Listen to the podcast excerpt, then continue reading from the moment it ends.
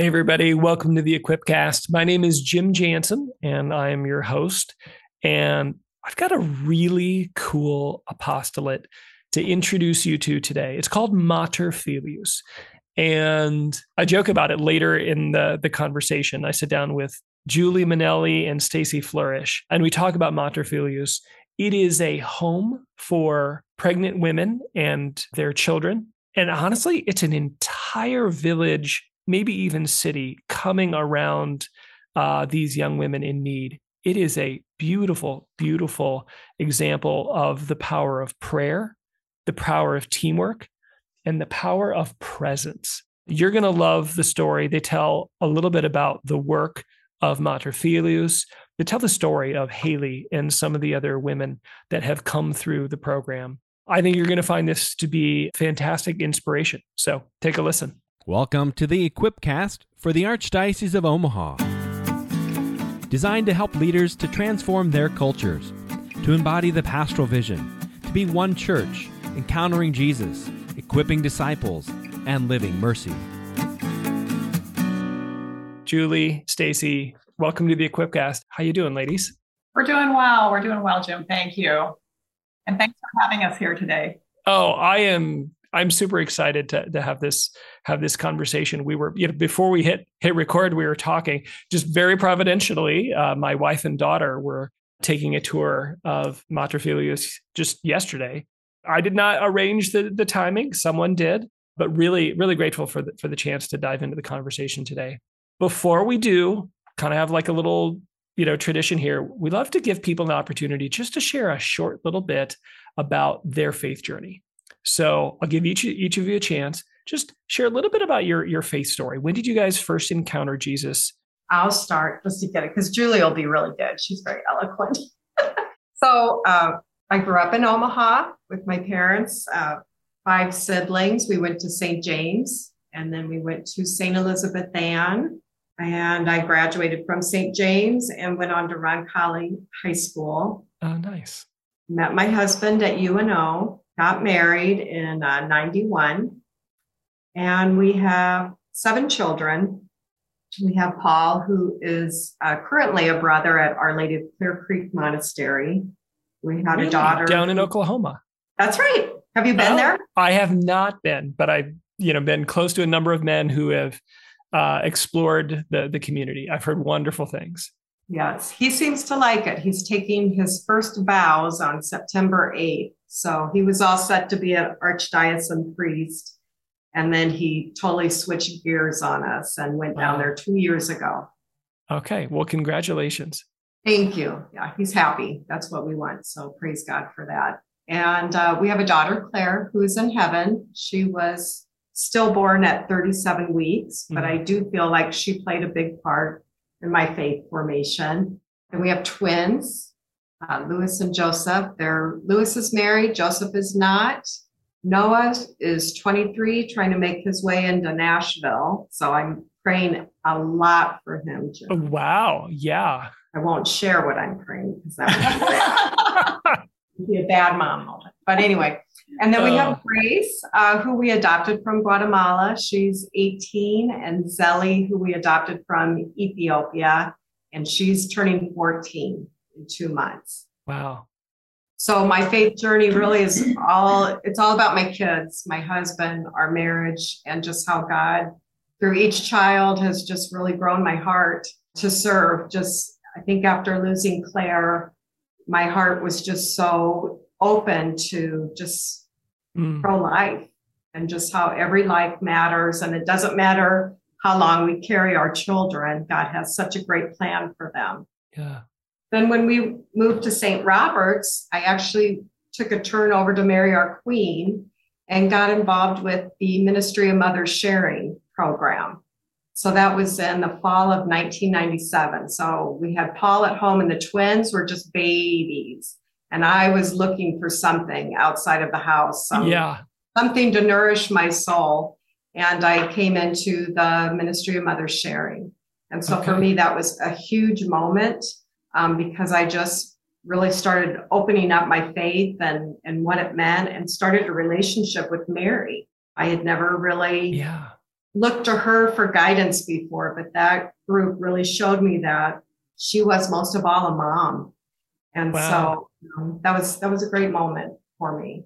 And so came back to St. Robert's and helped get mom started there and did that for a number of years and passed it off and started adopting kids and got busy. And then this lady in my driveway said, Hey, why don't you come pray down at the uh, abortion mill with me Friday morning? And I thought, wow, I can think about 10 other things I would really rather do. yeah. But I do think that God, you know, invites us into a relationship with him through other people. And so Julie was that person for me. And so we did that for about three years, I think. And then and then everything with Miriam and Jose Manuel started. And then yeah. you know, all the fun really began after that. Right. Because yeah. Stacy, both of you, both of you were at kind of the ground floor as things began in Omaha. That's right. Right. That's yeah. right. It's a great story. Yeah. Of how we met Miriam and Jose Manuel Ballet. Julie, why don't you? Yeah, Julie, tell us a little bit about your your story. Yeah, Jim, I definitely um, I recognize that faith is definitely a journey, and God is always working with us every single day. So I grew up oldest of five children, pretty much Episcopalian light, and so that's great. I've never heard that. That's yeah. so not a lot of faith practiced in my family, but I definitely recognized that God was with me mm-hmm. all the while in my good choices and also in my not so good choices as a teenager, as an early adult. I just always recognized that He was planting those seeds within me in His garden of my soul. So, still being Episcopalian, Jim and I were married in 1981. When we got married, we decided we need to practice of faith. Is it going to be Episcopalian or is it going to be Catholic? Well, Jim comes from a long line of Catholics with hmm. priests in the family, and so we decided a Catholic, and I was completely fine with that. I, lo- I you know, I felt at home in the Catholic Church. That's awesome. And so we went on. We had three children, but the Lord really was kind of working with me along the way. We always went to Sunday Mass, but we weren't totally practicing the Catholic faith. We we did a lot of the external things, so mm-hmm. we were we went to mass each Sunday. We were active in the parish. We were active in the kids' school. I was volunteering at the desk at essential pregnancy services. Wow. And then I really felt God really starting to work with my heart, actually inside Mass. And I had such a yearning for the Eucharist. Mm. Well, this would have been about 1989. And then I ran into a couple people who had been on a pilgrimage to Medjugorje Mm-hmm. And in the conversations, speaking with them, they really spoke to my heart. So that was October 1988. And we really had no money. We had three young kids. But I really, I said, Oh, Jim, if we could ever afford to go on vacation, that is where I would like to go. You never told me that the Blessed Mother speaks to people. And, so that was a revelation by the grace of God. And this is how God works by May of 1989, we were on that trip. Wow, like a year. Not even a year later. And so I had an incredible experience there and feel like my life has forever changed. Coming back from there, just things that I was interested in books, movies, mm-hmm. television, friendships those really changed and have still, mm. it's the same today. You know, that conversion took root and held. And so when we went to Medjugorje, we had three daughters, three years apart, and we were done having children. We were on to make money in construction. Okay. yeah. So God I almost hear the punchline coming. Yeah. And we were flying home, and I said, Jim, I have this incredible feeling that we are going to have a son. He's like, no. so four boys later. Ah, that's awesome. so we have three girls had our first son two and a half years later, second son two and a half years later, third son, done again, four years later, fourth son. Yeah. And so honestly, I can say that that was the best gift I've ever been given. Our family, our big family, is such a joy. Currently, all seven kiddos are married, and we're expecting our 16th grandchild in January. We're wow, so excited. That's awesome. It's a crazy house, but it's good. Yeah. Well, and I love how, I mean, Stacy, you said it first, but how as you talk about your stories, you really like there's there's a a not accidental marking of time in the kind of birth and arrival of these children in your lives, whether it be unexpected for boys or adoptions. But you talk about, yeah, I mean, just like there, you're marking time and God's blessing and your own deepening conversion very concurrent with the arrival of these these children. Mm-hmm. That's a pretty nice jumping off point to your work with Mater Filius because I think you all come with this conviction that children aren't just a gift like yeah they're a gift but we see in our own lives children are a gift uh, mm-hmm. and they change lives. So, talk a little bit about what Mater Filius is. Maybe start with the translation and just give us a little bit of the story. Mater Filius, Mater Filius, Latin for mother and child, or more accurately, mother of the Son, mm. Mary and Christ, was started in 2003 in Mexico City. And really, Mater Filius was born from a death experience. Mm. So, Miriam her story is actually on our website, and I just wouldn't do it justice mm-hmm. to repeat that story. But it is available on our website, and to say that it, that uh, Mater Filius was born from a death experience is very accurate because it literally was born into her heart, and she said yes and brought it to now the world. Yeah, yeah. And I'm just so grateful for every. You know, sometimes it's through difficult circumstances that great things happen. And she had this big surgery in Houston for myasthenia gravis, which is a hmm. neurological mm. disease. Okay. So I believe the surgery went well, but I believe it was a drug interaction that happened later. And she died mm. for four minutes and went before her judgment. Wow. And so growing up very wealthy in Mexico City, the Lord mm-hmm. asked her, What do you bring? And so I feel it's just really important for our listeners to go ahead and listen to her story. It's on YouTube, it's also on our website. It's subtitled, um, but it's her words, and this is where Mater Filius was born. Wow. And we can link to that in, in the show notes. We can come back to um, the my own story because I, was blessed to be able to meet Ma, Mater Filius down in Mexico City on a pilgrimage I, I, I took I took there. But it's a really fun story how this beautiful. I mean, would you say it's a summary? It's a it's a home for pregnant women. How this beautiful apostolate home for pregnant women developing in Mexico City ends up in Omaha, Nebraska. Tell a little bit of that story because that was just like that's the little bit that I know is like, well, that's that doesn't happen every day now, does it? right. That honestly is another God moment, Jim. Stacy and I, like Stacy said, were sidewalk counseling at the abortion mill for a few years. We would be out there every week in the freezing cold, in the hot weather, flies, fleas, everything else down there. You always run into something. It's a horrible place. God bless and, those sidewalk counselors yeah. that are there faithfully yeah. every day and every week. And our purpose there was to let women know as they were going into Carhart's place that you're making a big decision. Is there anything, are there any resources that we can offer you to help you make a really great decision? We want you to know what's out there before you make this big decision. Right. And so that was our goal there. But in standing there week after week, we, we really started to feel like God was leading us in a different direction. And we would mm. have that conversation. I feel like God's leading us someplace, but we didn't know where. Mm. Well, one morning I was on my way to a doctor appointment, just heading out the door, not early, as I do. and I got a, a, phone call from Jim and a text from Father Matt Gutowski saying, Can you come over to Sancta Familia as a sidewalk counselor, I think this is something that you would like to be to hear, to be a part of. And I thought for some reason, you know, it was just a quick conversation, a quick text, a quick phone call, that maybe they had a, somebody who was abortion minded there. Mm-hmm.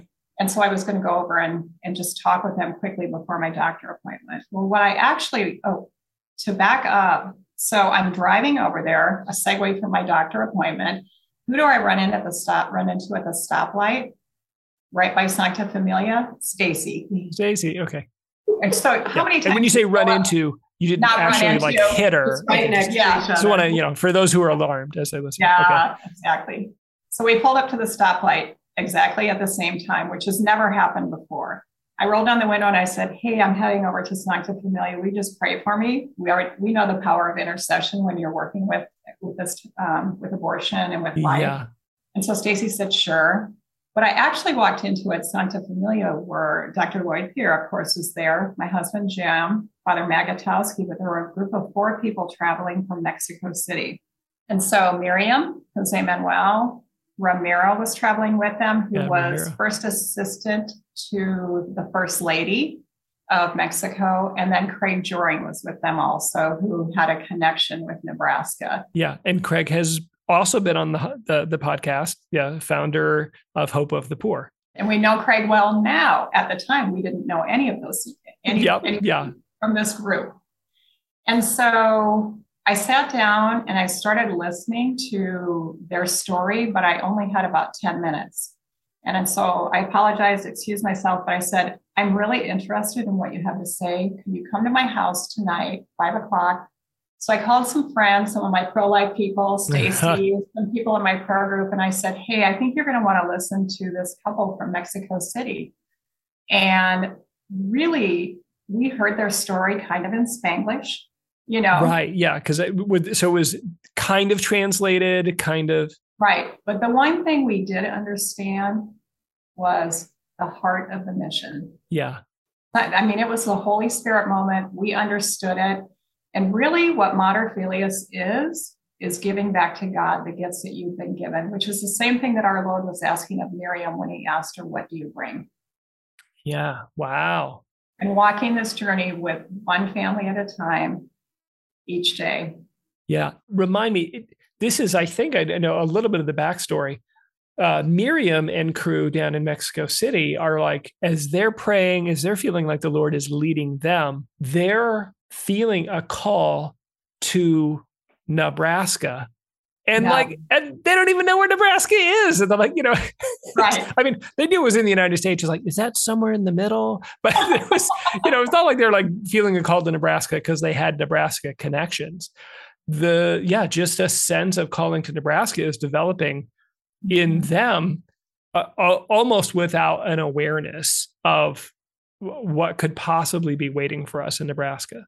Right. She yeah. had a she had a dream of the cornfields she could see the corn and the chamber of commerce loves it when but then she went to the holy family shrine and she looked out and it was what she had seen in wow the corn oh that's great so tell us a little bit about now we're in this beautiful cultural moment particularly for those you know those of us who care about women and children in need those who are vulnerable to abortion now you know roe versus wade has been overturned and although there's still lots of legal work to do in Nebraska, I think there's a growing awareness in people that, like, oh, there's more work to do than just the political landscape. I think people, again, are are waking up and realizing, gosh, but the change in the laws doesn't change the need in an individual woman's life.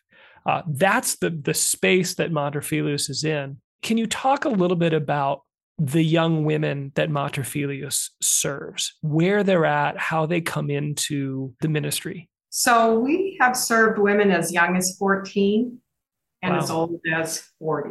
14 to 40. 14 to 40. And they come in at all different stages, they're in different places, and yet they're sort of the same because they all have something broken inside of them that needs God's healing.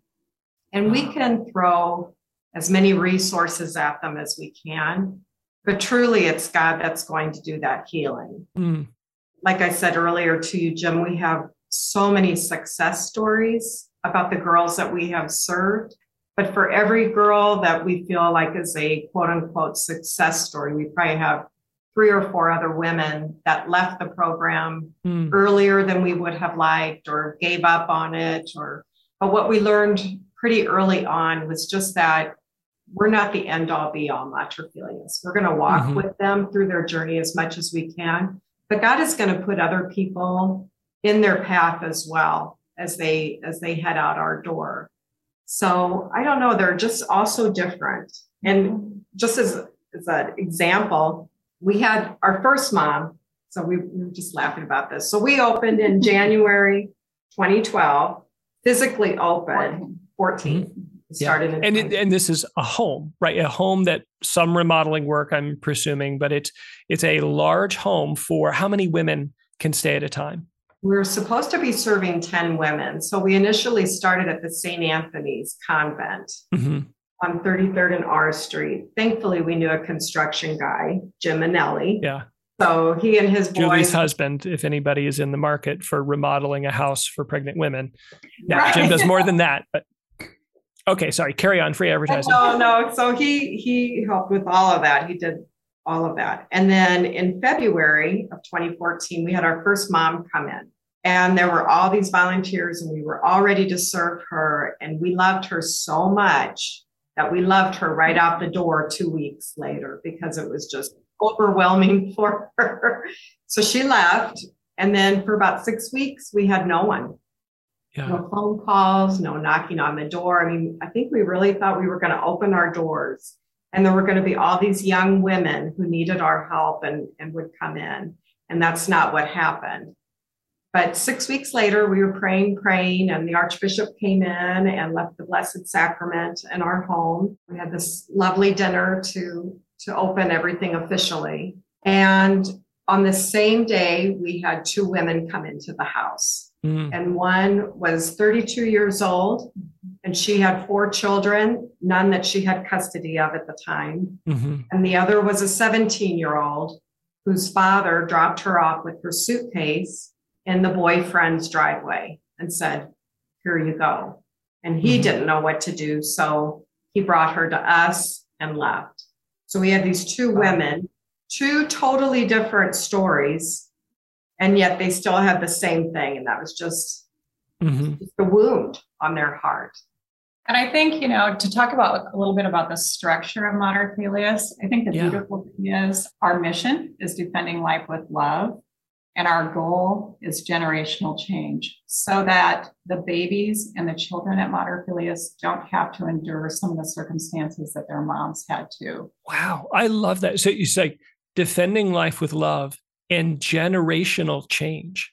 Correct. Yes. And yeah. we're very say more about that, that very seriously. And how that works is Mater Filius is really all about modeling what family life looks like. And so at the top of the organizational chart are the executive directors. Now that has to be a Catholic couple, husband, wife, practicing their faith. Mm-hmm. And then our directors fall underneath that. Of course, our board falls underneath that, mm-hmm. but also our directors, our director of spirituality, director of doulas, director of administration, director of operations, director of volunteers, and on down. And then it's our volunteers underneath that. And so, how Mater Filius works, again, giving back to God the gifts that we've been given, we are primarily a volunteer organization. Mm-hmm. Okay that's helpful because as you laid it out, it, it you know you listed off a number of titles. It yeah. sounds like it might be very staffed by staff, but in fact, no. You're you're really vol- very volunteer. Very volunteer or, oriented. Now we've grown since our very, very first opening at St. Anthony's. We're currently at the convent at Saints Peter and Paul, and we can talk about how we've grown even there. But our structure is we currently have 75 volunteers and only nine paid staff, mm-hmm. nine paid employees. That would be our, our house mothers, who we refer to as EMA. We've mm-hmm. kept all of the terminology from Mexico. That's our model. That's our program. And it came yeah. from heaven. That's what we love. We kept the terminology. And then our director of administration is paid. Our early childhood learning center staff is paid. And then we have a therapist that comes in once a week for individual and group therapy. And that's a paid position. Every director every volunteer, whether you work full time for Mater part time, or a few hours a month, is a volunteer position.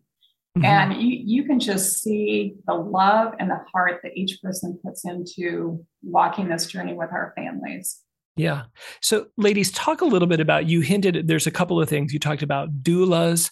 I'd love to explain what a doula is. And then you also mentioned the counseling, EMAs. Like, Talk a little bit about some of the roles, like what they are and how they work together. Okay, so EMA is what Jesus would have called he would refer to Mary as Ema. Right. Well, like it, it, anybody who's been watching the the chosen, chosen. yeah, you hear like like Ema. So that's that's awesome.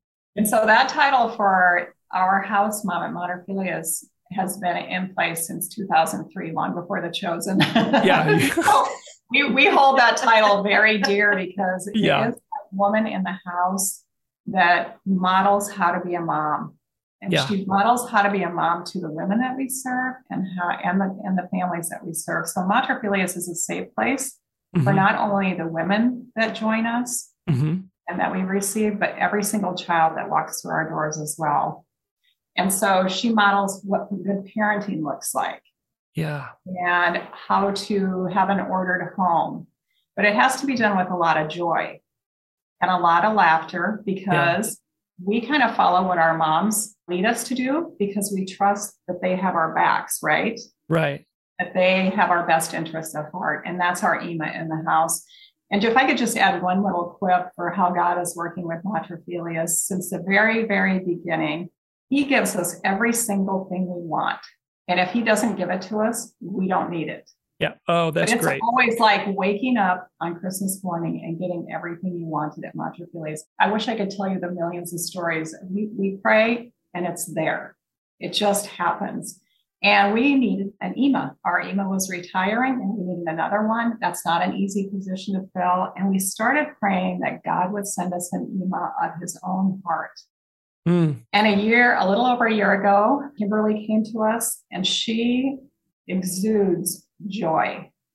She is an artist. She brings that art component in, mm-hmm. but she also has a way to run a home like a good mom does. Mm-hmm. So there are rules. Yeah. And there are guidelines and there are there is a schedule. And so with joy, she facilitates how the house runs. And if mom's happy, everybody's happy. And Kimberly is certainly a joy at Mater That's awesome. Now, Kimberly, for example, as as an EMA, she lives in the house. She does not. So we have two EMAs currently. Okay. Kimberly is with us eight to four, Monday through Friday. Okay. We have volunteers Monday through Friday that come in four to eight. We have volunteers 12 to 4 and 4 to 8 on Sunday so that our EMAs can have a you know a break and time away. Yeah, a time off. And then we have an overnight EMA. And how okay. that's for us for the last three years is we have an overnight EMA who was a Matisse with us in the beginning. And I'll explain that terminology in just a second. Sure. Yeah. So please. Matisse is one of the women that we serve who comes to us pregnant and ready okay. for her lives. And so for the last three years, for a little a year, a little over a year, we've had three different EMAs that are overnight. And so they live in the house with their baby and they okay. have full-time jobs during the day outside of Filius. So their responsibility is to be there overnight. They've already been through the program. They know what that's all about, and they mm. can really guide that and guide okay. our moms to come in, especially those moms when they come in, they're scared, not quite sure what to expect. They can really make them feel at ease and have peace. Yeah, well, they can speak to it like I've been, I've been there. Right. Wow. And so Matisse our moms that come in, again, this is Mexico City and this is Miriam's model. Mm-hmm. Our moms are referred to as Matisse, and it's a derivative of the name Matthew, meaning gift of God. And so when our moms okay. come in, they know all of this terminology. We're explaining those things to them. And we explain to them that their baby is certainly a gift from God. But what they don't always hear is that they are that same gift from wow. God, unrepeatable. And sometimes that brings them to tears just to hear that they actually are a gift from God. Yeah. Wow. So there's this kind of breaking open the genius for people. There's this stable presence of mothers, right? EMAs. They're there again, Monday through Friday, eight to four. And then there's an overnight, but the, there's these mothers who are there and who are very intentionally mo- modeling motherhood. Talk about like I mean, it almost like the word program doesn't do justice to it because I mean, they're just they're just there. It's even beyond maybe what we would often call accompaniment. I mean, you're just they're really sharing their life. I think the word is present and constant. Yeah, yeah, they're they're fantastically present. Right. Yeah. So actually talk a little bit about the doulas because I think I, what I, I love, maybe background, you can correct me if I'm wrong, but women come pregnant and they are very well pre- prepared for during their pregnancy to give birth, but then they're they're helped in being mothers after they've delivered their child. First, maybe talk about the doula role. What is a doula? So, doulas are volunteers. It's really a very important job. We often ask our volunteers to help out in other areas before they become a doula, mm-hmm. just so that they can see how it works. And what is it, Stacy? What does the term mean? What is doula? I would say, Jim, that it is it is not traditionally the doula that would be right. in the delivery room with our moms okay. when they deliver. So it is a Catholic woman because we are a Catholic apostolate created to serve moms in crisis pregnancy. That's you know that's who we are. Mm-hmm. And so what the the doula is a mentor an advocate for her while she's at Mater Filius. She's her champion, kind of her cheerleader. Yeah. Mm-hmm. They meet once a week in the chapel.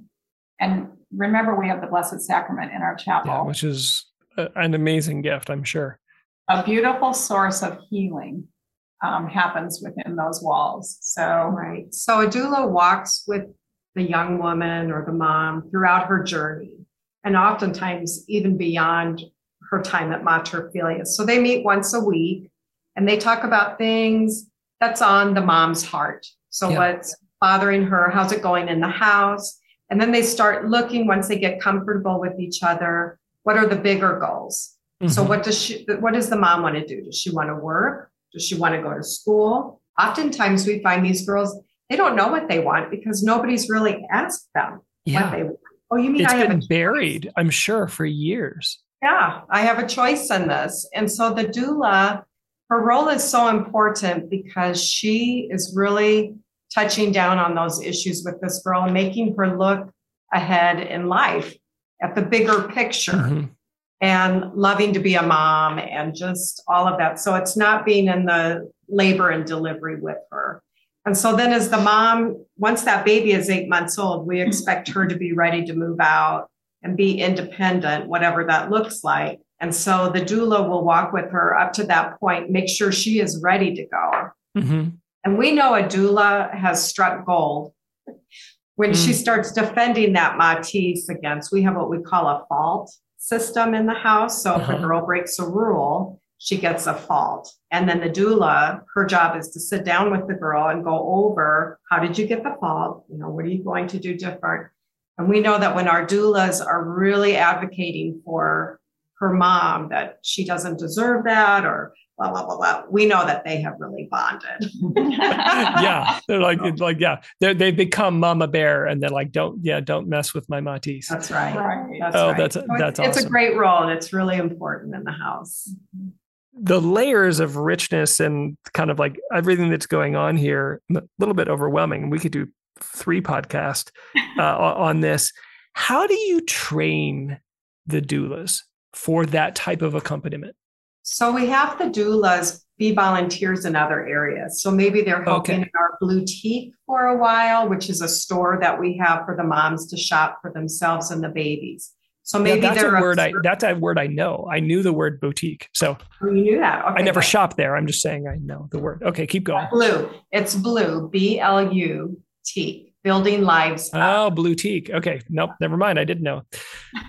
so, and our doulas also, you know, maybe they're there on a Sunday shift from one to four. So they're interacting with the moms, but they're sure. not really meeting touch. So that's how we train them is they're observing for a while. And then it's praying. Just start praying for who you might be a doula for. So months before they ever get a mom in there, they're already praying for someone. Yeah. And you've had a chance to watch their interactions. And I'm just presuming that there's some gentle coaching at, in the other volunteer roles that they're in, helping prepare them for that type of interaction. Well, and Jim, you know, I, I think we can say this for all of our volunteers. So our volunteers really come to us, I, I think, through the Holy Spirit whatever circumstances are going on in their lives, all of a mm-hmm. sudden, you know, they're looking for something different. Maybe their children are graduating and those, or they're, you know, they've served on boards, they want something different. Mm-hmm. And through sometimes word of mouth, we'll get phone calls from a lot of volunteers. And so they come in, like Stacy said, they're observing in the house or doing those things. And then for all of our volunteers, we have volunteer training. And then separately, we have doula training And then once a year in October, we have what we call a commitment mass. Mm. So they've been through training, they've been in the house, they know the rules, they know the guidelines, they know the expectations, and they really have the mission at heart. And they're ready to say, you know what, I think I really want to be a part of this. And so this is a beautiful mass we have at the Holy Family Shrine. We have a dinner afterwards, but the content of the mass is your listeners can't see it, but Stacy and I both have our tilmas on. Mm-hmm. And this is another verbiage from our model in Mexico City. It is a tilma like a scapular. Mm-hmm. And so whenever we are in the house interacting with any of the families that we serve, we always have our tilma on because it is a blessed garment like a scapular. It is blessed in our commitment mass and presented with our name on it. Okay. Yeah, and it's a beautiful, for those who can't see, it's a beautiful light blue garment shirt. I can't see how long, how how low it goes. Kind of an apron. an apron. Okay, like an apron. Yeah. Yeah. And so it's a blessed garment. And it really does remind us when we are in the house, we are there serving. And you can tell a difference when you walk in and put your tilma on as opposed to not putting your tilma on. You might say something, you know, differently than you would when you have your tilma on. So mm. it's very important. And so in our commitment mass, our new volunteers and our past volunteers present a rose to the sweet love of Mary. Mm. And the sweet love of Mary is our image of Mary for Mater particularly. And if you're in the house, you'll see images of her in the statues and also in the framed picture on the wall. And you'll see three drops of blood on the Eucharist on her chest. Mm. And so those three drops of blood are our mission in Mater Filius to pray for an end to abortion, an end to suicide, and an end to euthanasia, so that we are respecting life from the very, very beginning of conception until natural death. And so we're just grazing the surface of what Mater Filius and the depth of what Filius yeah. really is. And so our, our volunteers, our doulas, our directors, we're all committing to another year of service at Mater And so we have volunteers yeah. who have been with us since the very beginning, 10 years ago, yeah. and eight years ago since we physically opened. It's not unusual for us to have the same Monday night volunteer from four to eight for years. Yeah. But there's this annual commitment. And it's really families serving families. And so yeah. husbands and wives are involved, our kids are involved. Many of our volunteers' kids are involved in one capacity or another. Maybe they're involved in their, you know, doing a high school drive for Mater Filius, but it's just, it's really families walking aside other families in our community to change the scope of what our community really looks like wow. in a positive, wonderful way if you can, tell us a story about, you know, one of the women kind of beginning to end, knowing that, right, the stories are, I'm sure, ongoing and continuing to unfold and grow. But tell us a couple of stories. I think um, I'm going to let Stacy talk about it, but I just want to say we received a picture this morning of two of our five year olds that came to us when they were two, mm. two different families. Both two year olds were removed from their mother's care because of addiction. Mm. These two little girls are sitting in the same class at one of our Catholic schools that we scholarshiped them for. Yeah. Another layer of Mater Filius. Yeah. But I want Stacy to tell their stories. Well, and talk about because there is a commitment not just to provide for this woman and child during the pregnancy and immediately following, you make a commitment to be with them for quite some time. Can you just briefly share about that and then like dive into the story? Because I think you just hinted at it. Okay, so we had a mom, and I'm just going to call her Haley. Sure. Haley came in four years ago. She came in four years ago last November, and she was very pregnant. And her two older children were in her mom's custody because she was a drug addict, had served some time in jail. And so she knew that unless she straightened up, she was going to lose her third baby too, that her mm-hmm. mom would take take care of her as well. So she came in November and she sat in the office and she said, I need to go to AA so many times at night. I need this, I need that. And I just looked at her, I thought, I don't know how we're going to do this because you can't go out at night you can't do this. And she started crying. And I thought, never mind. we're going to work it out. It's all going to be okay. Mm-hmm. So sweet. So she had her baby two weeks later, was able to bring her baby home to Mater And now her girls start coming for visits with the mom. So slowly mm-hmm. the mom is coming and the girls are integrating into life at Mater with short visits. As soon as she's past her postpartum, she gets involved at Heart Ministries. And that is in North Omaha. Yeah. Near Sacred Heart Parish in North Omaha. Yeah, beautiful ministry in itself. Beautiful ministry that they have. And so she starts volunteering there because it's a program. You volunteer for 12 weeks and then they help you get a job, they help you with this. So it's a great partnership. And she was our first mom that was really into the partnership and did well, so well that they offered her a job when her volunteering was over. So she got a full time job there. She got reunited with her daughters inside of Mater in July. So they all moved in. So we moved them into a bigger room to hold all of them. And the middle child then came into our early childhood learning center. So that's another piece of Mater Filius is when the babies turn six weeks old, they enter into our early childhood learning center. It doesn't cost the moms anything. There's no exchange of money, but the moms are able to bring them to this loving, warm, safe environment while they're off working or going to school. Mm-hmm. So we bent the rules again a little bit and we allowed Haley's second child to come into our early childhood learning center. Well, this poor little thing, her life has just been uprooted again, and she's in a new environment. There's a lot of people around, and our director at the time just loved this little girl so much, just loved her through her anger. Mm-hmm. And she's the one we got the picture of. And this little gal just went through brain um, brain tumor yeah, surgery. she just had brain surgery done. And so Stacy was there for that. The little girl did. I think I want to back up just a little bit and interject one thing because I think it's important to recognize Haley came to us as an addict and pregnant. Yeah. No children in her care. Yeah. She had her baby with us pretty quickly. She's working through those first few months of addiction and she's starting on reunification with her other children. She's postpartum, she's hormonal, and all of a sudden she goes from zero children fighting addiction to mother of three. Yeah. I mean, working full time, which she full-time. hadn't done. So it got a little rough there, Jim. We're not going to lie. yeah. After the kids moved in and she was working, we were all okay. It's probably time for you to transition out, you and your children. And she was she was ready to transition out too.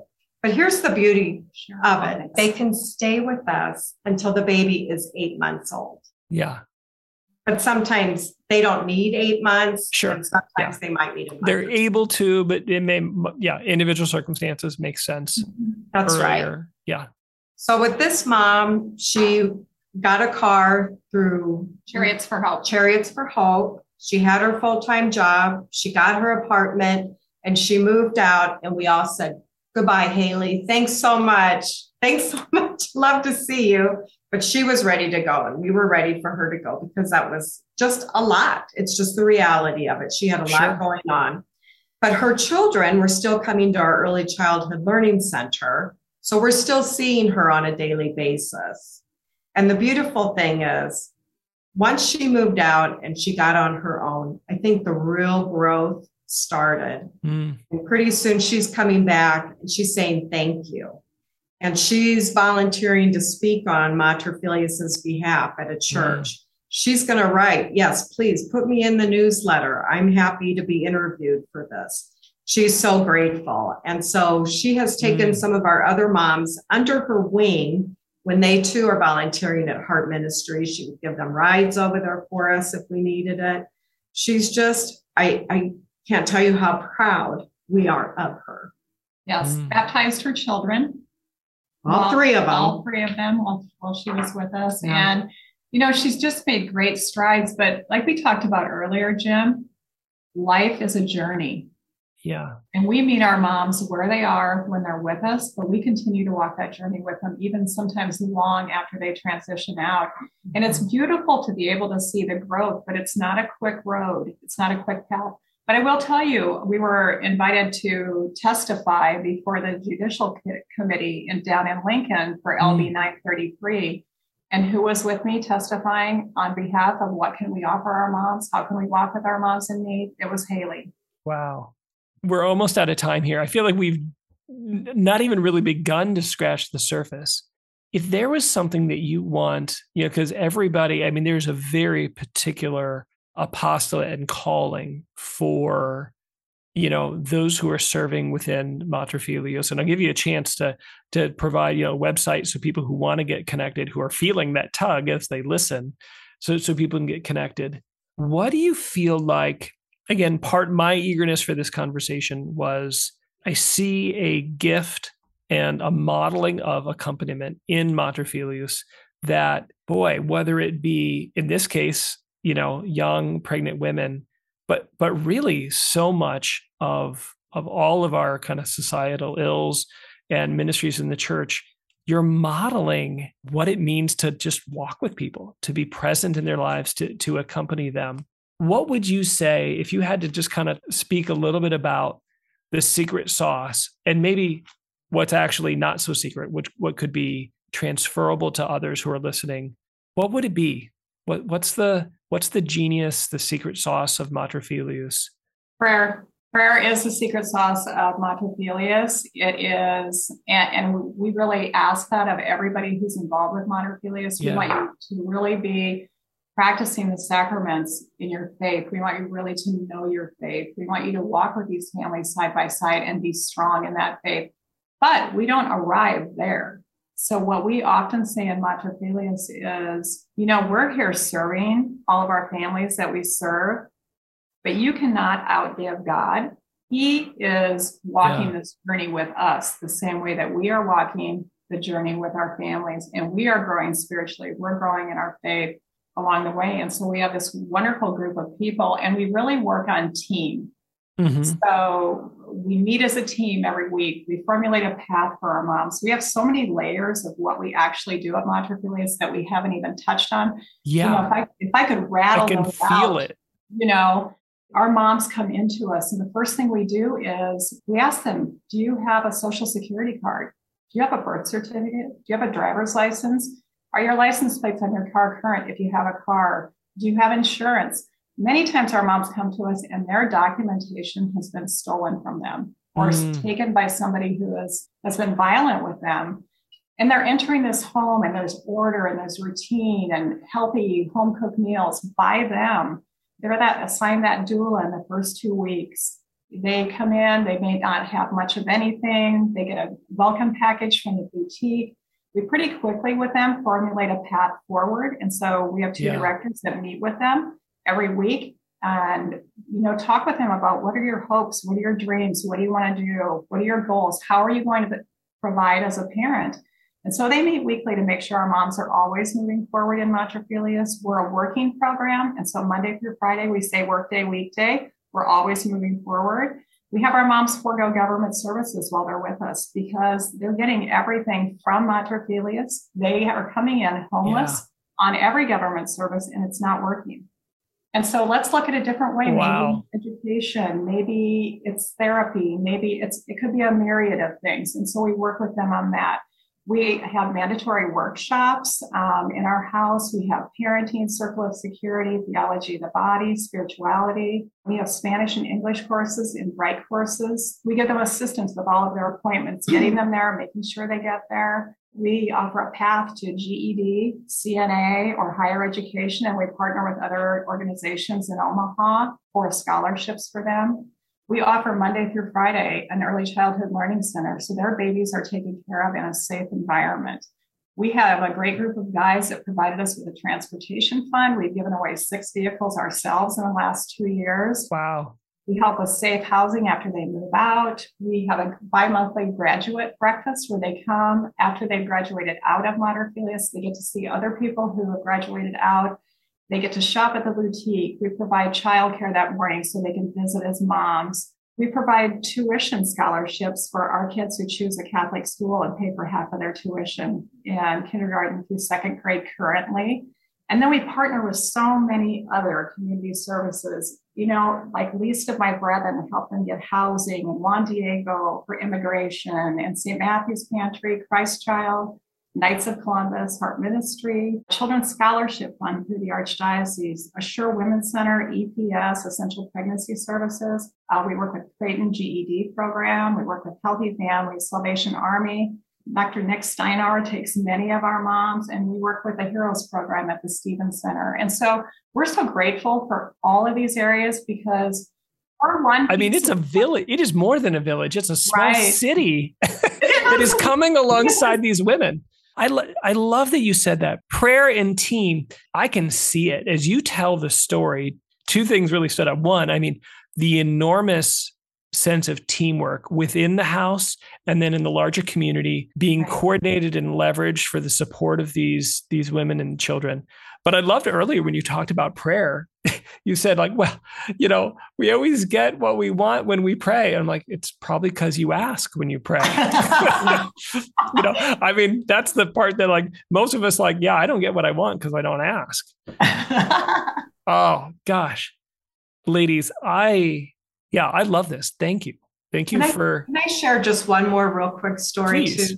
I just I realize I've got my own story that I wanted to share too, but go ahead. Well, we had um, a young mom come in about eight years ago. She's from rural Nebraska, 17 years old, junior year of high school. We didn't know what to do with her. We were new. We were we were pretty new. So we put her through a CNA program mm. towards the end of her junior year, just because honestly, we didn't know what else to do with her to keep her busy. nursing, right? Certified nursing. Right. Assistant. Yes. Mm-hmm. It's a month long program through Clarkson. And she graduated from that. She said, you know, I really enjoyed that. I think I want to be a nurse. And we said, okay, let's let's see what's out there. So we did a, a drive through the College of St. Mary and started talking about their great program where the moms can live on campus with their babies while they mm-hmm. go to college. So that was the summer. She had her baby in September. She graduated from high school in December, worked full time from January until the following August, and she entered the College of St. Mary. Four years later, she earned her degree in nursing. Mm. She got her RN degree. Wow. But there were a lot of people that helped oh, it was a BSN. And there were so many people that helped her get to that point. But the crazy thing is, about two months ago, one of our moms at Mater had her baby in the ER. And who helped her? But this young gal who's wow. now 24 years old Who's was the nurse. nurse. And she said, Did you say Mater I used to live at Mater And wow. I just love that story because it's just God showing us you're doing, you know, you're on the right path, keep going, and lives will be touched. Right. You know, I think that's, I'm reminded, it's like, yeah, you really are changing lives. I remember, you know, before we before we talked, we're like, oh gosh, it's hard to it's hard to encapsulate like what's happening and how powerful it is. I when I first visited in Mexico City, I remember I I was just I was overwhelmed by just a very silly anecdote. But you know, these women, many of them, some had come off the streets, again, addictions, other, you know, very difficult circumstances. They're there. They're clearly a family. They were gathered together. I remember they're watching TV together on the couch and they were all cuddled up. And I remember what struck me was they were not watching a Mexican sitcom uh, or or soap opera. They were watching a cooking show together, and I was thinking, it's like I don't think these girls were into cooking before they lived here, but there was just this beautiful. I mean, it was just it's a silly anecdote, but it was so powerful about the trans transformation. Even the choice of how they spent their free time together, their leisure, what they wanted to watch on TV, had been transformed by this little family uh, that they had become. It was really it was really powerful. Well, to add to that, Jim, I think I think when we have people tour Mater and you and I were kind of talking about this earlier, it's hard to talk about Mater and really be able to send the message of what it really feels like to be in a Mater home. But many, many, many times we have people come through and say, the peace you feel here is tangible. Yeah. And I know our founders, Miriam and Jose Manuel, in talking with Jose Manuel, he was saying, Our hope for, is for mater filius throughout the world just to become little cells of goodness in our world today. Mm. Well, I think that's being realized. Yeah. Ladies, how, if people want to find out more, how do they find you? So you can go to our website, Mater Filius, M A T E R F I L I U S N E for Nebraska.org. You can also call our uh, phone number 402 933 3466. And we have six directors that rotate through on a weekly basis, taking the phones. They're all very qualified to answer any questions you have any way that you'd like to become involved. Maybe the Lord is touching your heart to be an active volunteer at Filius. Maybe you want to do a drive through your church or your children's school. Any of those questions can be answered in either of those ways. And check out Marian and Jose Manuel's story on our website. It's a beautiful story and it's touched many hearts. In fact, so many yeah. hearts that Jim and I retired as Nebraska directors this past year, and Ann and Steve Rayner have come on as the new executive directors for Nebraska. And Jim and I are national directors. Stacy and I are on a team for national. And we have um, our home in Dallas, we have Miami, we have Cincinnati, we have Nebraska, of course. We have a brand new big home um, going in at St. Gabriel's in Colorado Springs. Yeah. And so we're continuing to grow and we just ask for your prayers and just, yeah, just always keep us in prayer. That's a big component. We need intercessors a lot. Thank you. I don't, we don't do this very often. In fact, I'm trying to recall, I don't think we've ended many of the podcasts in prayer, but if you don't mind, uh, can I close this in prayer? Yes, please, please do. Uh, Jesus, thank you. This is just a little slice of heaven. Um, I thank you for the goodness and the beauty uh, of these yeah, little little cells of of goodness uh, in the Mater Filius homes and all of the the surrounding support, the schools, the cars, that all of the all of the support coming around these women and these children. I thank you for the uh, gift of unity of so many gifts coming together in service. I ask that you would bless and reward uh, Stacy and Julie and all those who uh, are serving uh, within the Mater Filius organization. Lord, uh, for the women, um, the young moms and their children. Jesus, we just ask that you would uh, continue to teach us again as a church what it is to embody your love. Uh, and I thank you and I praise you for the beautiful witness of this community in Mater Filius. Amen. Amen. Thank you, Jim. That was beautiful. Thank you. Thank you, ladies. Thanks for what you're doing. All right. So, for those of you who are listening, who, if you made it all the way, because man, we could not stop because there were so many cool stories, uh, share this with a friend. You know, someone who needs this hope, someone who needs to be reminded about the power of teamwork, the power of prayer, the power of just being present in the lives of those who are in need. So, uh, share this out with someone uh, who could use this this encouragement. Again, thank you, ladies. Thank you, Jim. We appreciate it. God bless you.